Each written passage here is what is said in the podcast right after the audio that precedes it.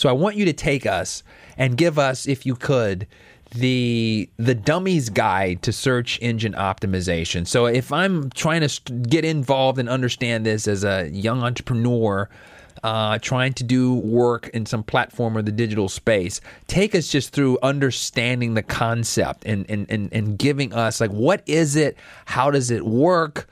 Uh, and talk a little bit about these skills that you have been creating and nurturing for yourself in this area over time.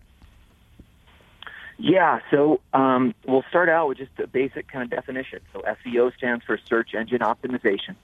And this is really the traffic that's coming from Google and other search engines from the non-paid section of search results. Mm. You go in Google, um, uh, any kind of search, you're going to see some ads. Um, and it, you'll see a little annotation. If you look carefully, it's mm-hmm. pretty small these days. It'll say ad, mm-hmm. right? And those are usually those listings that are up on top. Mm-hmm. And those those are through Google's paid platform, Google Ads, and that's how Google has made their you know billions and billions of dollars. Mm-hmm. Um, so the, the the truth is that a vast majority of the traffic that comes through Google actually goes into those organic search results, the one there in the in the bottom portion of the search results. Gotcha. Um, screen, and that is that is what we um, help our clients do. We help our clients um, appear in the in the search engines in that organic section where 70% or, or a majority of the traffic is actually going for the terms that drive their business.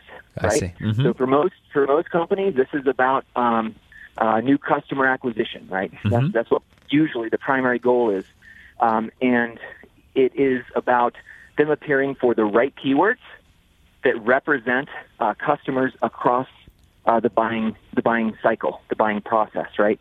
So that means people that are doing very top of funnel, uh, general informational searches, right? So mm-hmm, mm-hmm. Uh, maybe it's for a, uh, a plumber, and you're like, you, you're just trying to figure out, hey, well, what's going on with my pipes?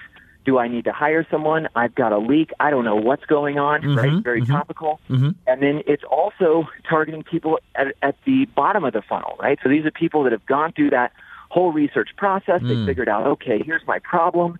This is what I need to know about. Okay, now I'm going to actually try to find someone who can fix this. Mm-hmm. Uh, and, and that's kind of these transactional searches in SEO um, that are that are aimed more at people that are now looking for a provider and now they're looking at the the kind of benefits and um, uh, features of different providers. Um, so that so that's kind of a, a, an overview of, of what SEO is. Mm-hmm. Uh, it's also considered, you know, the backbone of most modern digital marketing campaigns, right? Mm-hmm. And, mm-hmm. and really that is because um, Google and search engines are still the very first place that people are turning when they're seeking information and mm-hmm. trying to solve a problem. Mm-hmm right? So social, social media is awesome. Paid search is awesome. All these things have a place. Um, but people aren't going onto Facebook when they've got to solve a serious problem, mm-hmm, mm-hmm. right? Uh, they might be going to friends and family, but they're not going on there searching for for information. Mm-hmm. Um, so, so really, as a whole, uh, SEO, um, as, as we practice it, we make that kind of the foundation, and then we'll also add in paid search, mm-hmm. uh, paid social, organic social media, online reputation management, mm. uh, review management. All these things play very nicely with SEO um, so that you can really capture people on the platforms um, that they're using to, to find information and solve problems.